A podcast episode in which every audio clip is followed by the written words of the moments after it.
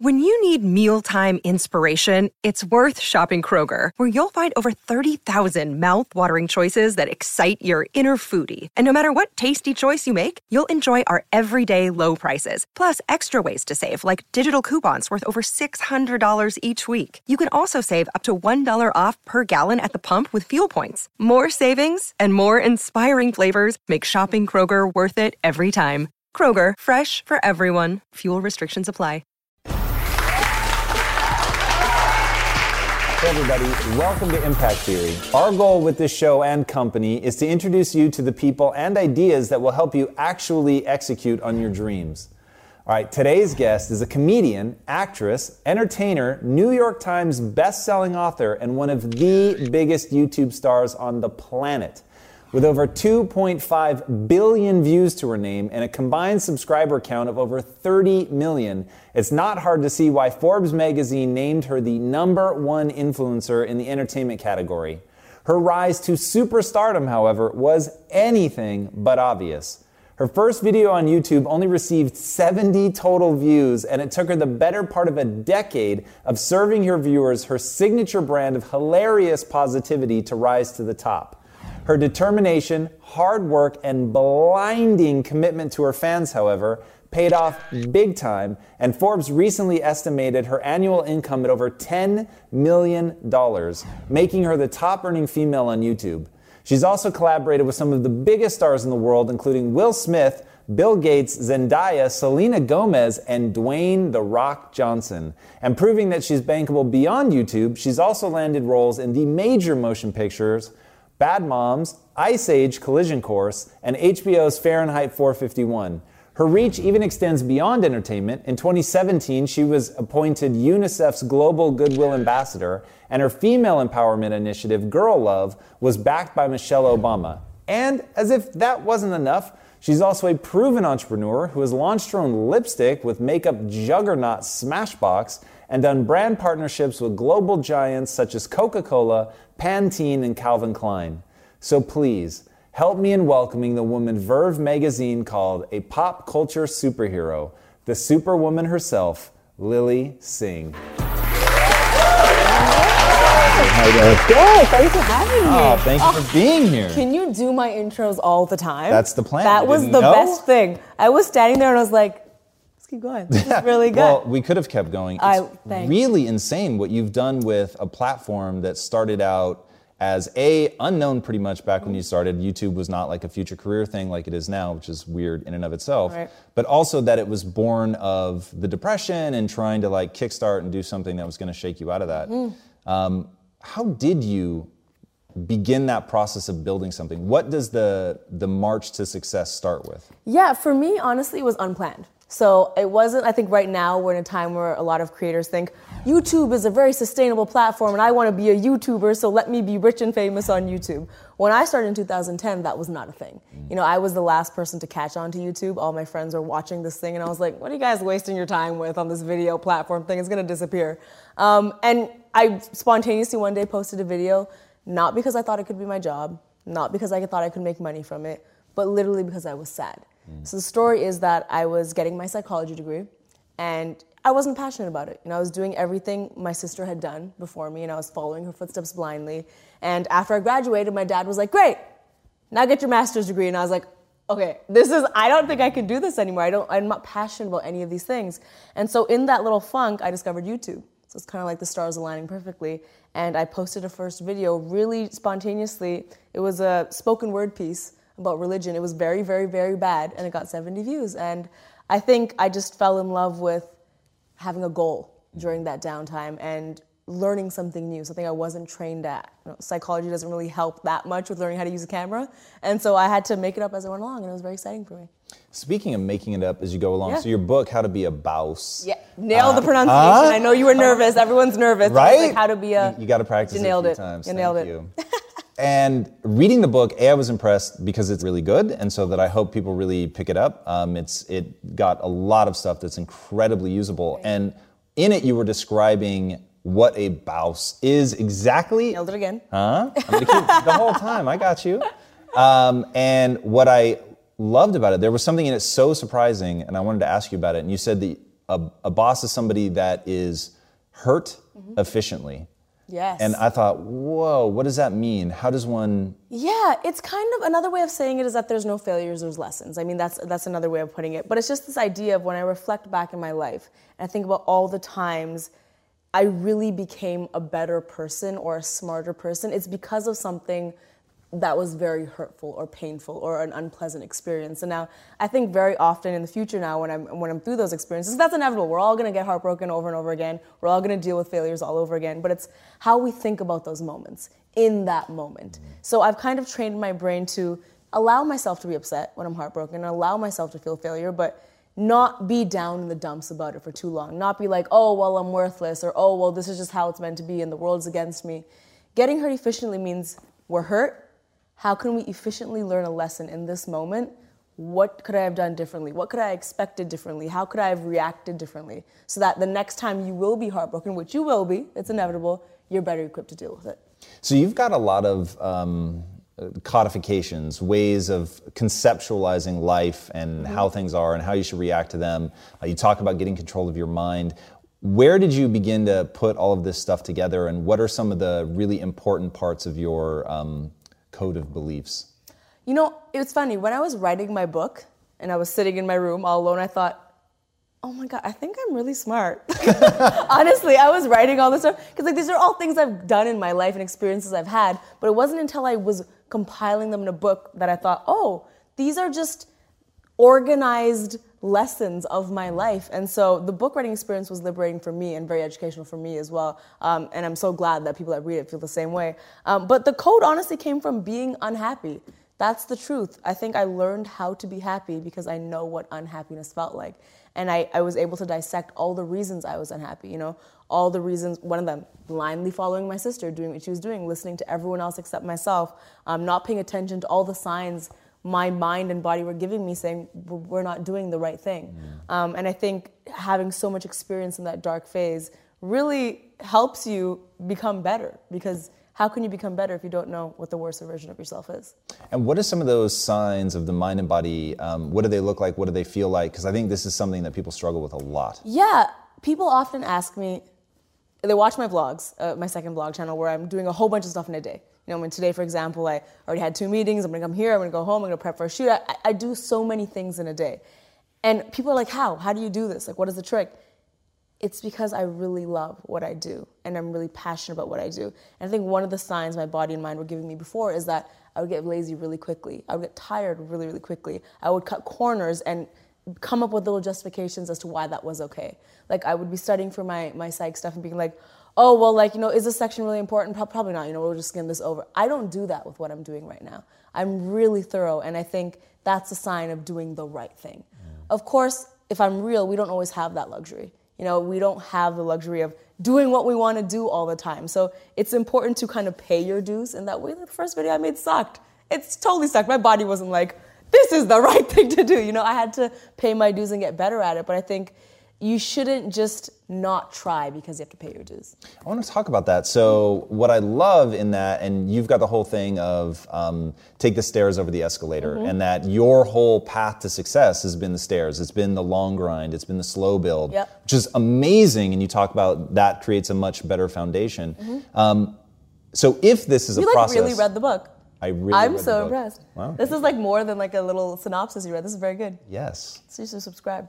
Well, thank you. Um, and what what I really want to know, so if this is a process, like okay, so I begin to recognize the things that that are making me tired, fatigue, and these are signs that I'm not on the right path. But I know the next question is going to be, so how do I find the right path?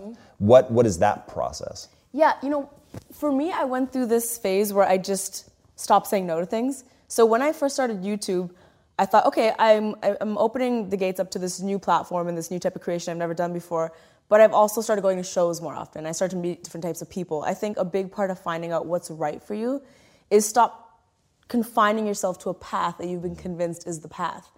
This, what I'm doing right now, is nowhere on the path for a young Indian girl that's a part of my family. Like, this is nowhere on the path. It was very much so go to school and get married and have kids, and that's a success. If, you, if you're able to have those kids and give my mom some grandkids, you're successful. And I think it's about really stepping outside of that and exploring, whether that's in school and taking classes that you might not take at first glance, whether it's going and experiencing different types of arts, meeting different types of people, making new friends. I think there's so much out there that you don't even know exists. And I'm a testament to that. I make videos on the internet. Mm. Ask my mom if she thought that could have been a job when she was growing up.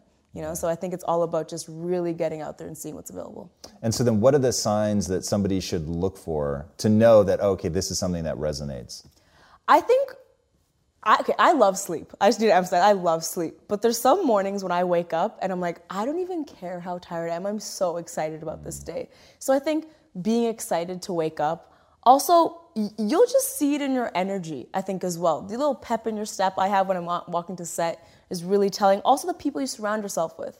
I think when you start to get surrounded by people, um, and my team is a great example of this, that really bring out the best in you and you feel yourself growing and learning and maybe you're a little more patient or a little more creative or you think about things a little differently any type of evolution like that i think is definitely signs you're doing the right thing mm. you know this this entire career path has been everything but comfortable no part of it's comfortable so even on the days when i come home and i think that was horrible. That audition was horrible. I can literally feel part of me evolving as like okay, but you did it and now you know for the next one what to do. You'll know what to expect for the next one. And those scary things are all signs that you're doing the right thing because you're growing. That's really interesting. And the concept of getting outside of your comfort zone, I know that's really big for you. How do you push yourself to do that? And how do you make sure that you're getting something out of it? Because I'll give you like a real fear that I have for people because it's exactly what happened to me. Mm-hmm. So I forced myself out of my comfort zone. Same thing. I know that famous quote, like your your dream world's just on the other side of your yep, comfort yep, and all that.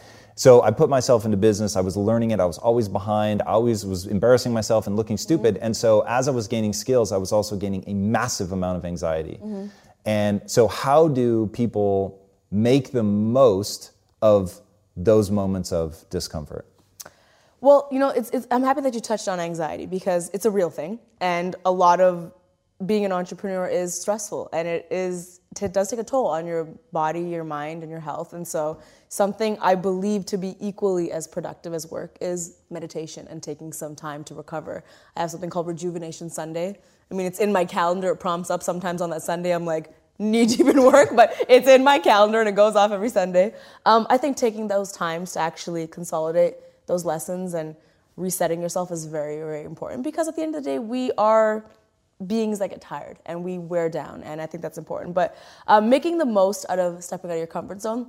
I have this thing where I like to visualize things. I know because it's easy to talk about all of these things and then talk about Tumblr quotes and like, oh, cool, success. But when you're actually down to it, it's hard.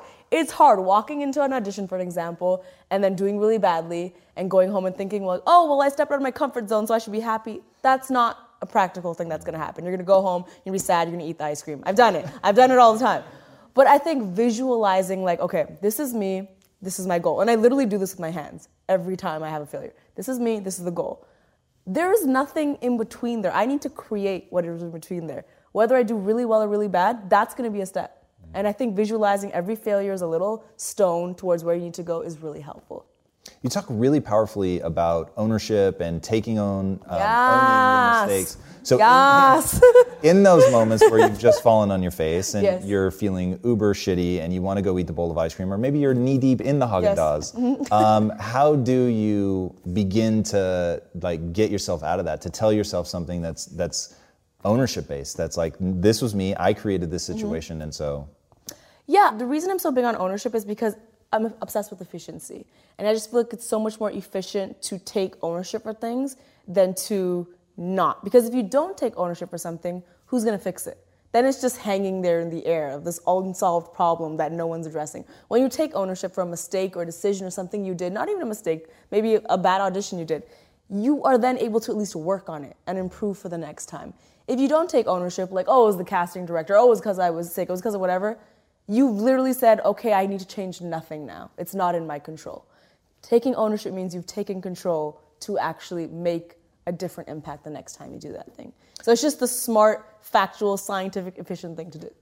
And when you take that control, how do you keep it from damaging your sense of self? Oh yeah, that's a tough one. This is where the ice cream helps as well. Here's the thing. A lot of this, and I'd be lying if I said that I was always super confident and always, you know, feeling myself. I'm not. I have days where I'm super low and I'm on a roller coaster just like everybody else. Um, it's okay to feel crappy sometimes. I think it's important to feel crappy sometimes. Everyone should know what it feels like to feel crappy because then when you don't feel crappy, like for example, when I was standing there and you were introducing me and you were like, highest paid film, I thought, oh my God, remember when I felt crappy? Mm-hmm. And it's really important moments when you don't feel crappy. But um, I would say your self worth has to come from not only yourself, but your environment. I'm, I'm really big on your physical, spiritual, um, and even the people around you are really important. So when I went through a lot of failures, um, it was hard to dig myself out when it was me alone in my bedroom and my parents were downstairs. Not because my parents are bad, my parents are lovely, but they had no idea about the world I was in or what I was going through. Um, when I'm with my team and my friends that are kind of not only supportive but can really relate to what you're going through, and it's really helpful. So how do you how do you dig out of that? Obviously, you gotta love yourself. That might be hard. Surround yourself with good people in a good environment. Put sticky notes around your room. You know, have things that make you happy around your room. My room and my whole home is just, like it's like a positive rainbow Willy Wonka amazing. I have a drawer that's just full of Skittles. like it's not because I want to eat all this, it's just full of Skittles. Just because opening the drawer makes me really happy. And I want to see that many Skittles every time I open the drawer. I so get You know what that. I mean? So when I'm feeling bad after audition, I just go, they're the Skittles. You know? Small oh, yes. things. I have quotes all around my house. I have certain friends that are my go-to friends that not necessarily because they give the best advice, they're just gonna listen, they're gonna be there, they're not gonna judge me. It's, it's impossible to think you can do these things on your own. You can do a lot of it by yourself, but you're gonna reach a point where you're like, I need good people and a good environment to pull myself out of these funks that I get from stepping out of my comfort zone. That's amazing. And it's super interesting given your context. So now, back to your parents, you're surrounded by sister, mm-hmm. parents, mm-hmm. a whole culture. They yep. all have ideas for where you should be going. Mm-hmm. And it seems like from the things you say that your family's just like beautiful people that want good things for amazing. you. Amazing. But at the same time, they were pushing you in a direction that wasn't making you happy. Um, so, how do you buck against societal trends? How do you push against your parents? Like, how do you build the courage, the self confidence, maybe it's the vision to live a life that hasn't been lived before? The simple answer is I had to prove it. Like, there was no fairy tale scenario where I went up to my parents and said, I want to do this, la la la, let me do this, I'm gonna go do this now. They were like, uh, come back here. you have a year to do this. And they literally told me, if you don't get anywhere in a year, you're going to go to grad school. So I had a timeline on my success where I needed to prove in a year I could make something happen in the entertainment industry. Gratefully, that worked out, but not easily. All they wanted to know was my daughter's gonna be okay, she's gonna be able to sustain herself, and she's not gonna be on the streets, quite bluntly. That's what they wanted. Um, and so I had to prove it. I had to take them to my shows. They saw me perform. I had to, you know, look, here's a check. I got a check. I, I bought this thing. I bought a camera. I bought this with money. And I had to prove to them that this could become something. Because listen, a lot of our parents, especially mine that are from a different time and place, it's not that they want you to be unhappy. They just don't get it. You know, my mom grew up in a time when, like I said, making videos on the internet, she didn't have the internet there wasn't even that option. It was literally like you're gonna be a, a, teacher, a doctor, or a lawyer. Like that's what we know, and that's that's all. So they weren't telling me to go to school because they hate me. They were telling me to go to school because they were like, that's what you have to do. What else is there to do? And I had to teach them. And I think there's a there's a learning curve that's really important there. So you've talked a lot about obsession, and you said you worked relentlessly hard to do that do you cultivate that obsession? Like, how do you separate yourself from the people who are really good? How do you become really extraordinary?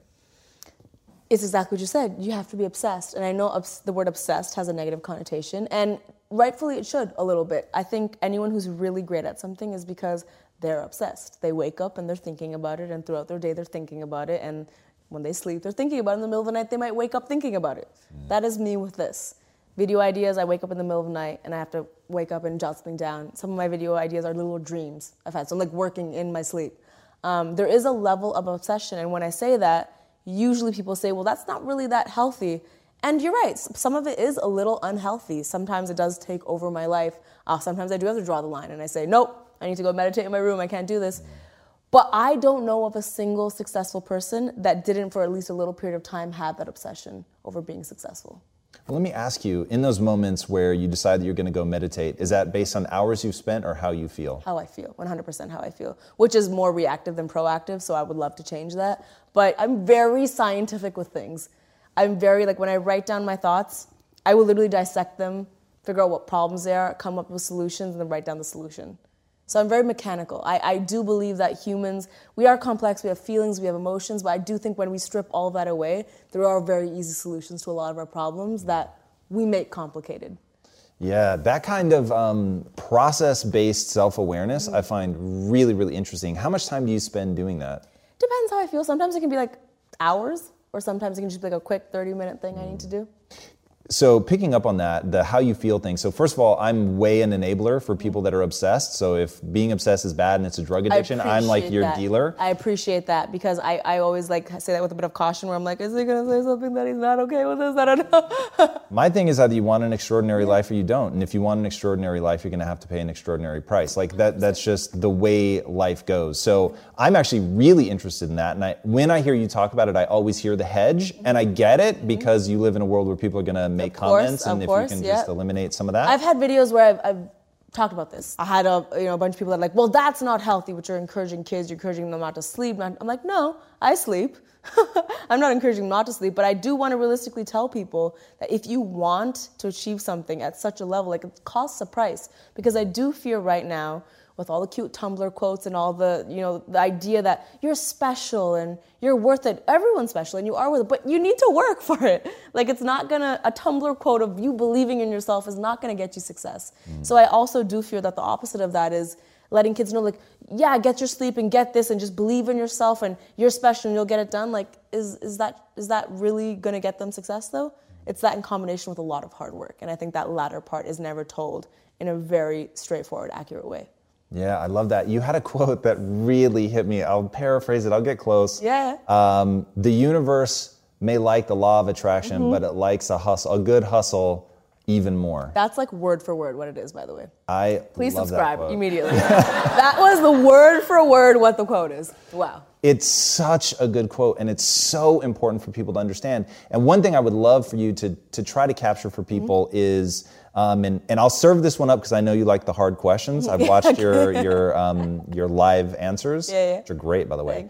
Um, and what is the beautiful part the beautiful part of an obsession because i know you don't want so the reason i kept harping on do you do it based on time or feeling and you said always feeling Mm-hmm. which means you're in tune so when you give the advice you're assuming that person's in tune that they listen to themselves and when it's getting unhealthy you would expect them to stop Mm-hmm. But what's that beautiful part of the obsession of, of going after something extraordinary that you want you want that young girl or young boy to see and chase Honestly, it's purpose. My obsession has given me great purpose. I know what it feels like to wake up and just aimlessly be like, I guess I'm gonna go through the motions of my day and maybe I'll talk to this person, I'll eat these Froot Loops, cool, I'll do whatever I need to do. Waking up with my obsession is it's honestly exciting. I get to wake up and I get to make rules and break rules. When you have an obsession, no matter what industry you're in, you get into that mindset where you're like, what else could I do to innovate this? What could I do differently? What could I do that's never done been done before? So every day you really feel like you're adding value to the world and adding value to the people around you. That's the beautiful part of obsession. My obsession has led me to 13 million subscribers that watch me and also gain inspiration from what I do. And you know, I'm hoping the people that surround me every day are also inspired by some of the stuff we do. So it's it's the chain reaction you cause. You know, that purpose, and you give other people purpose, and now they're gonna give someone else purpose. So it's just it's you lose a little sleep, but look at the result. It's a small cost to pay, I feel. And I love sleep. I love sleep. I need to emphasize that I love sleep. But like there's gonna be days like on tour is a prime example. On a regular day, like how many how many hours of sleep do you need? And if you're like, I'm rested, I need this many hours of sleep. six Yeah, see, that for me, that's amazing. You're a superhero. Me, if I could choose 10 hours, I would like want 10 hours of sleep. But then on tour, when I'm traveling around the world and performing, there's days where I get two. And I wake up and I'm like, let's go, let's do the thing. It's a small cost to pay for sometimes for a big result. I love that, man. And, and your ability to create energy is extraordinary. And I, I'm going to reach into your soul because I mm-hmm. know you did this on purpose. Yes. You filmed a few videos where you were sick or exhausted or whatever, mm-hmm. and you would leave four frames, mm-hmm. frames of your exhaustion at the very end. So you'd be like, high energy, ah, right as you cut the Yeah, yeah, camera yeah. at the very end. And I was like, that's so smart because I can in that realize the the power statement which is if you want something in life you're gonna have to create energy you're not always gonna feel like doing it Yeah, I listen, in addition to entertaining, I, I do funny stuff. That's primarily what I do. But a lot of what I would like to do, I believe I'm doing, is encouraging the hustle. It's like I'm doing all this funny stuff. It's not a 10 minute video doesn't take 10 minutes. You know, it takes a village and it takes a lot, a lot of time. And you're absolutely right. I do do that in my vlogs and my main channel videos. I'm not shy to let people know how much work this takes. I think that's what makes what I do so special. Because back in the day, traditional, for lack of a better word, celebrities, they were perfect. They were always on and always flawless. I would like to show people a person who works really tired, works really long hours, gets really tired, gets pimples, and like it, that's what it takes to do what I'm doing. You know, it's not just that I show up and everything's glamorous and then I reap all the benefits. That's not what it is. That's not what it is for anybody, but it's not. It's a lot of work. So if you're watching this and you're like, let me dissect this interview, like what are the tips and tricks? There's no tips and tricks. There's just a lot of work. It's a lot of work.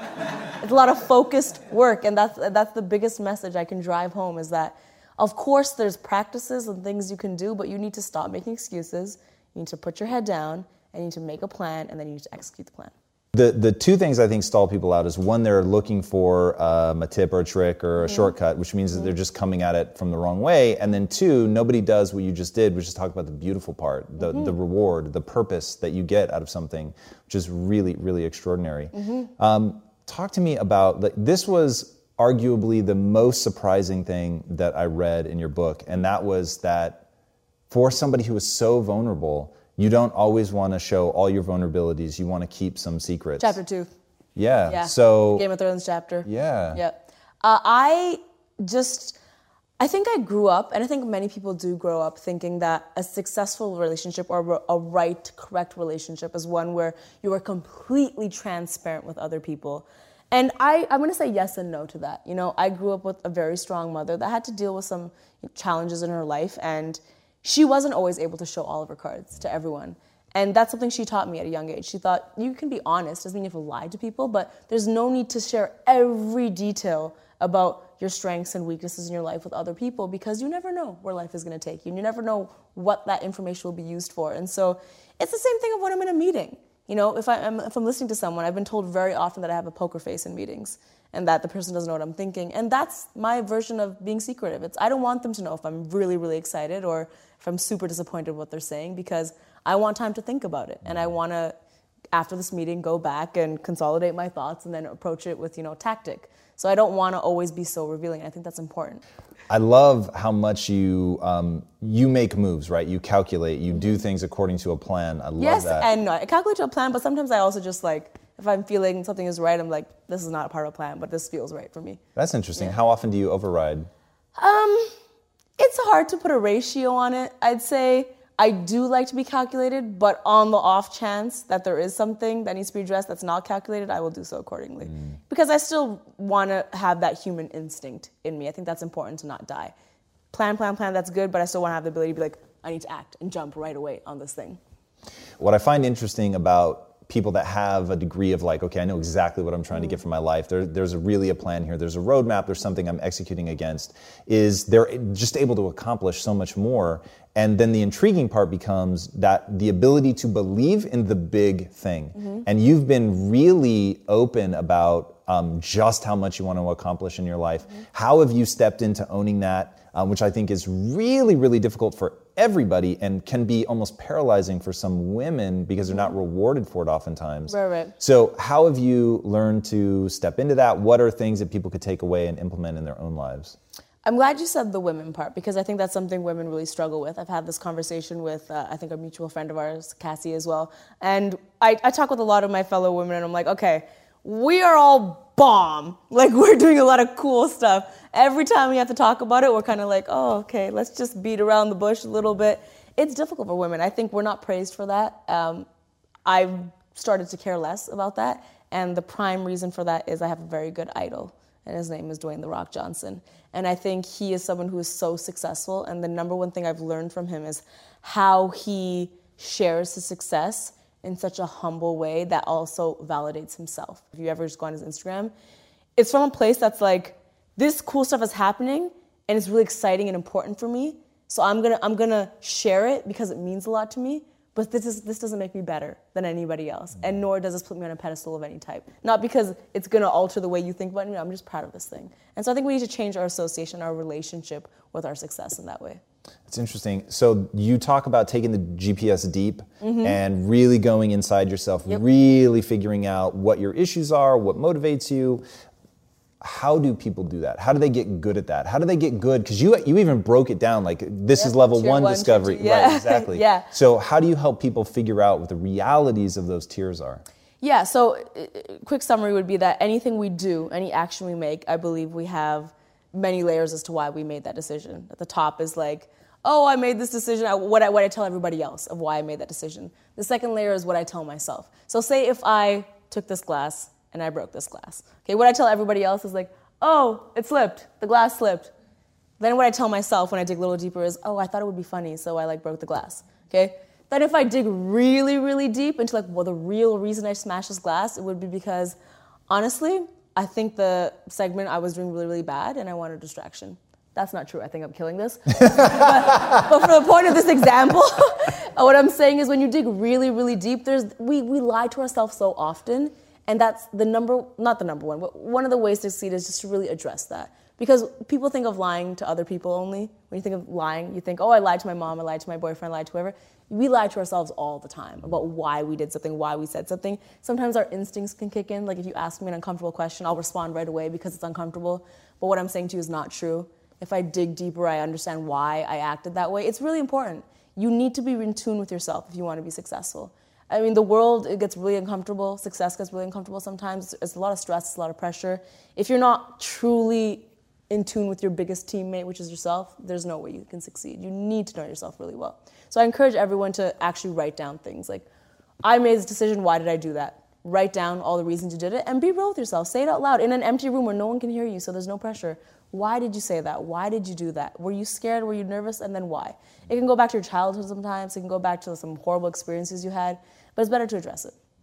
You know? Yeah, no, for sure. You talk a lot about loving yourself. So, in that process of going in, how do you um, help yourself, or maybe how do you help other people when they dig deeper and they realize some of their motives are ugly to them, Mm-hmm. right? That they know that it's coming from an insecurity or something. Mm-hmm. Um, how do you help them, even in those moments, love themselves, sort of warts and all? I have this analogy in my book, which is like, listen, when you dig really deep, sometimes you find things that are horrible that can't be fixed. Sometimes you've had a childhood or experience where you're like, I can work really hard on this, but I know this is so embedded in my very every molecule of myself that I won't be able to change it. And then my analogy is, all right, then put a bucket under a leaky faucet. If you know it's there, you can at least be really honest about it. And the example I give in the book is I have major trust issues. I will openly admit that. Everyone watching is like, preach, girl, same. I know. you can all relate, but it's when you when you dig deep down, you'll you'll find the reason for those trust issues is either something you can work on and then hopefully you can fix, or something you simply cannot. And my bucket for that leaky faucet is every relationship I get into, literally I tell them this exact sentence. I'm like, listen, I have really big trust issues. If you lie to me, I will not be able to forgive you. I'm telling you right now. That's why I'm single. First dates, that's what I say. But no, no. But it's true. It's what I say. I say, I, I want to. It's not that I don't want to forgive you. I, every part of me will want to forgive you if you lie, but I will not be able to. I'm openly telling you this right now so that you know if you lie, that's gonna be the leaky faucet that comes out. And all you're gonna have is a bucket. You're not gonna be able to fix it. So it's about addressing it and being honest. And like, there's not solutions to every problem. That's okay. At least you know the problem. At least the problem isn't that you don't know the problem. Right. You know? Yeah, yeah, for sure. So, as people go into this and as they begin to accept themselves, how do they start getting momentum going in a positive direction so that they they really do feel love for themselves? That the first thought that they have in the morning isn't one that's negative. Um, how do they, from a process standpoint, make that happen? For me, there was a period of time where I really didn't love myself. I think it's that time before I started YouTube where if I loved myself, I would have got out of bed. You know, if I loved myself, or I, that's not fair. I guess there's, there's a lot of reasons, but for my personal journey, I guess, not to generalize, if I loved myself, I would have had goals at that time. I would have taken better care of myself. I would have spent time with my friends. Um, my change came with not only within, but how I was treating myself outside, like I mentioned. So I stopped putting myself in a dark room. I started opening the curtains. I started to answer my friends' phone calls.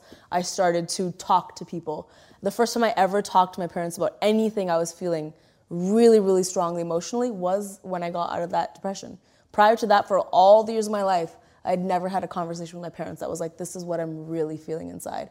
And so I started to accept that I needed help and I needed to talk to people. Um, I even started dressing differently. I was like, these shoes are fun. I'm gonna wear these shoes. They just make me happy. Um, and it was making all those small decisions every single day. A lot of positive self talk as well.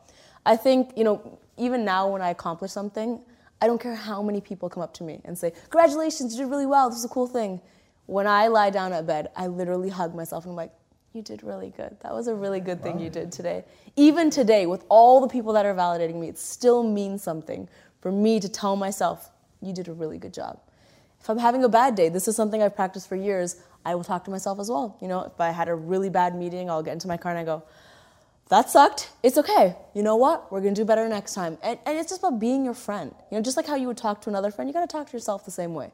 And, and it's a journey. There's no easy solution. There's no like, now I love myself. It's a process, it's a journey. It's gonna be hard as all things are. Well, so now let's really make it complicated. So when you mess up, yup, you're going to have an internal critic that's always brutal. But in today's age with social media, and you're like an, an extreme example of somebody that has to deal with this, but every kid now has to deal with like the one off tweet about them being fat, ugly, stupid, whatever. How do you encounter something like that and not let it become part of your internal narrative? Yeah, I think with social media, we really need to understand why people use it the way they use it. I truly believe there should be a class in school because social media is such a big part of everyone's life. When someone writes something on the internet, we need to really put ourselves in their shoes. This is what I literally do. I get a lot of hate comments. I mean, someone just commented saying like I, I slept with YouTube execs to get my subscribers, and I'm like, who told you? um, but um, literally, I just imagine the person sitting there writing this comment, and I think, okay, I didn't write a comment like this to someone today. I didn't wake up and think that I need to write something mean to someone. Why? Why didn't I do that? Let me think. It's because, well, one, I'm busy. I'm, I'm happy. I don't. That doesn't make me happy. Doing that won't make me happy, and I just don't see the need to do that. So why did this person feel the need to do that? So then I put myself in their shoes. Well, clearly they gained something from this or else people don't do things. Everyone does things because it makes them feel good or they gain something from it. That's why people smoke, even though they know they're going to get cancer, because it feels good. Um, and so they're gaining something from putting someone else down, which means they're not happy. They're not in a happy place. They're not accomplishing the goals they want to accomplish. I think it's really important at a young age for kids to know that. That when someone writes something on the internet, they're not telling your story, they're telling theirs. They're telling their story of unhappiness of not being where they want to be. And I really believe that. So there's many times where I read a hate comment and I go, oh, I'm gonna roast you, and I write something and I I literally just delete it because I'm like, I'm, I'm not, I'm not, you have your own issue you're dealing with, and I'm not gonna, it's gonna be to no benefit to me to respond. I know you, you talk really interestingly about getting control of your mind. You've talked about um, treating basically life like you're playing Nintendo. Mm-hmm. How do you get control of your emotions? How do you Nintendo get control watches, by mind? the way, because I would love a brand deal. Nintendo, if you're watching this, it's in my book. You might as well. I think it goes a little bit back to taking ownership. You know, when you take ownership, it's not like when you're playing Nintendo, you go, "Oh, Mario died because the the thing in the game." No, Mar- you killed Mario. like, just take the ownership. So I think it goes back to you can't control the environment you're in. You know, when you have a really really bad day, you can't control the other driver that cut you off. You can't control whoever was mean to you. You can't control the fact that you missed the elevator. You can't control any of those things. You can only control yourself. So it's about being more proactive. How do you do that? Well, okay, if a driver's gonna cut you off, play some really good music so you're in a good mood. Leave five minutes earlier. You know what I mean? If you missed the elevator and you were late, wake up earlier. It's about doing those proactive things. And the simplest example, the simplest example that everyone can relate to. What's the most infuriating thing that happens to us every day? Our phone dying. Back in the day, this used to infuriate me. My phone would die, and I'd have to go to a meeting, and I wouldn't know where it was or where to park, and I GPS would die. You know what I did? I played Nintendo. I was like, well, I can't control the phone. I can't control the environment. I can't control the parking of the meeting. You know what I control? Putting a damn charger in my car. And then that's what I did. And then that whole situation was solved. That's a really small example, but we have things like that throughout our entire lives.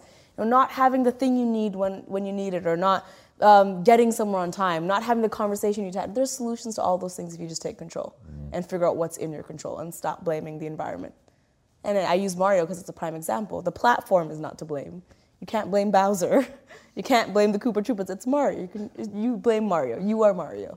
those are some good references. So, talk to me about your concept of F uh, Plan B. Yes, F a Plan B. Um, I'm sure this is probably a thing in a lot of cultures, not, not just specific to Indian culture, but my parents always raised me with a huge, huge importance on having a plan and then a plan B. So something to fall back on. And that's very often how my parents viewed a degree as well. I would always be like, but I don't want to do psychology. I don't want to use my psychology degree. I'm never going to do something related to this. And my dad would always be like, well, it's something to fall back on. But that was always what they thought. You should have a backup plan. I felt that when I decided to take that year to hustle really hard, that backup plan was always in my mind as something to fall back on. So anytime I would work really hard, I would think, oh, well, if I don't figure this out, you know, I have that backup plan. And if this video stuff doesn't work out, then I won't fail because I have that backup plan. But because I was doing that, I think I wasn't putting the 2000% effort I needed into things because there was always that safety net there. When I officially decided, like, no, I am not going to do that. I'm going to do what I set out to do, which was do entertainment. And in this year, I'm going to become successful. I started doing things with so much more effort and relentlessness where you could see the difference in the result. And I know that's really scary, and a lot of parents disagree with me when I say this, but I think it's important. I think, you know, kids need to be given credit. I think if they have a plan A and really, really give it their all and see years and years from now it doesn't go anywhere, they will figure it out. I think kids these days are really smart and they have a lot of options and they have a lot of resources. And, and the fact that I'm sitting here with the career that I have is a testament to that. No, it's interesting, and I loved earlier when you said that there should be a class for yes. you know, figuring some of this stuff out, which mm-hmm. is. I think there should be a class for figuring out the internet and also figuring out just working hard. I honestly, a lot of the things in my book are not things I learned in school. Mm. You know, there are of course there's classes, there's biology, there's English, all that. There should be a class that's just about work ethic, how to work well, what it means, and also how to work differently. Not everyone learns in the way school is structured. That's something that really drove me crazy at the end of my university career was I can't learn through sitting in this lecture for three hours with this professor that's just talking to me.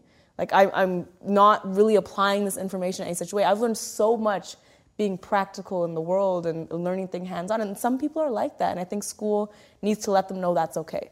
Because a lot of kids leave school thinking, I didn't learn how everyone else learned, so I must be dumb. No, you just might need to learn a different way. And there should be an actual class. Find your way of learning. That's what it should be called. Yeah, no, I actually think that's really powerful, and I think a lot of people struggle really profoundly with that. Mm. Um, let's talk about Girl Love, the initiative. What is it about? What made you kick it off? What do you hope comes of it? Well, I'm going to start this conversation by saying back to your point of what do you do when you fail? How do you get over it? Girl Love is a prime example of a huge failure that I turned into something that was not a failure. So, Girl Love was started um, because I was planning to do a collab with someone that was a really, really cool actress that's going to remain unnamed. Um, but I was so excited to do this collab with her. And the idea for our collab was the Girl Love Challenge, where we would sit together, just like you and I, and we would compliment girls. Because of whatever happened with the studio and the books and the, the flights, whatever, it couldn't happen to no fault of her own. And that's why I don't like to name her name because I don't want the internet to make it something it's not. But it never happened. And I was so bummed about it. I really loved this concept of having a Girl Love Challenge but it never happened. So I was like super upset for three, four days. I was like, I don't want to make videos anymore, forget it. Until I was like, you know what? Why don't I just still do it, but with all of my friends? Mm. So we made this girl love video where we all complimented other women that were very inspiring to us. And it was a huge success. So many news outlets picked it up. Um, other very notable celebrities, Tyra Banks picked it up, Priyanka Chopra said something about it, and it just became something online, and people were using the hashtag girl love.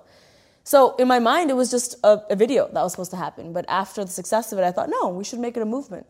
So a couple years ago, I decided to make it a full-fledged social good campaign. And Girl Love is aimed at two things. One, from a local level, it's just about letting girls know that it's cool to support other women. Because I feel culturally, that's not encouraged. You know, everyone's talking about Taylor Swift versus Katy Perry and the argument that girls have in movies and how girls have to fight over guys, and it's not very much so um, spotlighted that women can support other women, and that's cool. It's not just right, it's cool. Cool being the key word for young girls. Um, and the second part of Girl Love is helping women around the world, you know, whether it's education, whether it's rights, whether it's um, health. Because a big belief of Girl Love is one woman cannot be successful if women around the world are struggling. I really view humanity like that, even aside from Girl Love. I, I don't feel that any, anyone can sit there um, with a lot of money and fame and think, I'm really successful if other humans in the world don't even have water to drink. I, I think real success is making sure everyone on the planet has those basic needs. Um, so that's what Girl is all about. It's about banding women together um, and really showing strength and sisterhood. That's interesting. And so from that, what like when you think about creating a social movement or having grand impact, how possible do you think that is? Here's the thing. I, I struggled with this a lot, and I think a lot of people are so hesitant to give to causes, whether time or money to causes, because they think, like, what difference is this really going to make in such a big bad world? My little contribution, what can it do? And I'm going to argue it can do a lot, because impact is not just affecting millions, it's affecting the one or two people that get impacted with creative solutions. Um, an example I always like to give is in Kenya, uh, one of the places in the Masai Mara where I do a lot of my work, is a really common problem. And that problem is girls don't usually get to go to school because they're too busy fulfilling the demands of the family life. So they have to go and fetch water from a well that's miles away, and they have to spend most of their time doing that. So there's no time to go to school. Now, at first glance, a lot of people are gonna be like, well, what are you gonna do about that? You can't change the culture, you can't change what needs to happen, they need to drink water. And then a great organization by the name of We came in and they're like, well, what if we put the water well at the school? And I was like, that's a really creative solution to a problem which you would have otherwise thought, oh, there is no solution to. Mm. So I would say every little contribution, every bit of creative thinking, awareness, time, money does make a difference. There is solutions to most problems, I will say. We might not know what they are, but they exist. They need, we need to be creative and innovative to come up with those solutions. But I do believe solutions exist. I love that. All right, before I ask my last question, I have to leave, but I like it here. sadly, very kind. So, where can they find you online? Oh, I mean, where can you not find me online? Um, YouTube, youtube.com slash Lilly Singh, L I L L Y. It's three L's all together. Singh, S A N G H. Instagram, I I Superwoman I I. Same on Twitter, same on Facebook. What else exists? That's pretty much it that I use. Those are the things. Um, every Monday and Thursday, I make comedy videos on YouTube, and I vlog every single day on my second channel as well. Nice. Yeah, so this will be in the vlog. Nice. Yeah. Cool. And then, last but not least, what is the impact you want to have on the world? the impact I want to have on the world. I think I really want to encourage people to believe that whatever they want to be, even if it doesn't exist, is possible. And that is because my job is so unconventional and everything I wanted is so different from what I was raised to believe I could have. And if you're creative, if you mix creativity with hustling hard, any job position, anything you want to become is possible. Show people what your value is, and then they'll pay you for your value. I love that. Lilly, thank you so Thank much for being so on the show. That was incredible. Thank you. All right, guys, I'm telling you right now, you're gonna wanna dive into this woman's world. It is absolutely incredible. The content that she puts out is amazing from the hilarious scripted stuff through to the live stuff that she does, answering people, telling them all kinds of crazy stuff and often tormenting herself by eating tomatoes and doing all kinds of weird things that she hates to entertain and educate. And I think this is somebody who uniquely understands that you have to entertain before you have the right to educate. And because she does both, her content is insanely powerful. And to see what she's done for the journey of her own life is absolutely breathtaking from being a UNICEF Goodwill Ambassador to going and doing work in Africa to what she's trying to build by touching women's lives all around the world through her Girl Love initiative and the fact that she tours, literally tours around the world is absolutely incredible. Really trying to be an example for people that you can set your own path. And what I love is that her message is actually real. And so she's not BSing people, she's really telling people the hard truth, which is that you've got to have something that you love that gives you more energy, that you become obsessed with, and that you're willing to pour your time and energy into to do something extraordinary. And that is a lesson that I think everybody can take something incredibly powerful away from. So while I know 99.9% of you are already following her, hence the numbers, if you're not already, be sure to. You will not regret it. And if you haven't already here, be sure to subscribe. And until next time, my friends, be legendary. Take care. everybody, thank you so much for listening. And if this content is delivering value to you, please go to iTunes, go to Stitcher, rate and review us. That helps us build this community. And that is what we are all about right now building this community as big as we can to help as many people as we can, deliver as much value as possible. And you guys rating and reviewing really helps with that. All right, guys, thank you again so much. And until next time, my friends, be legendary. Take care.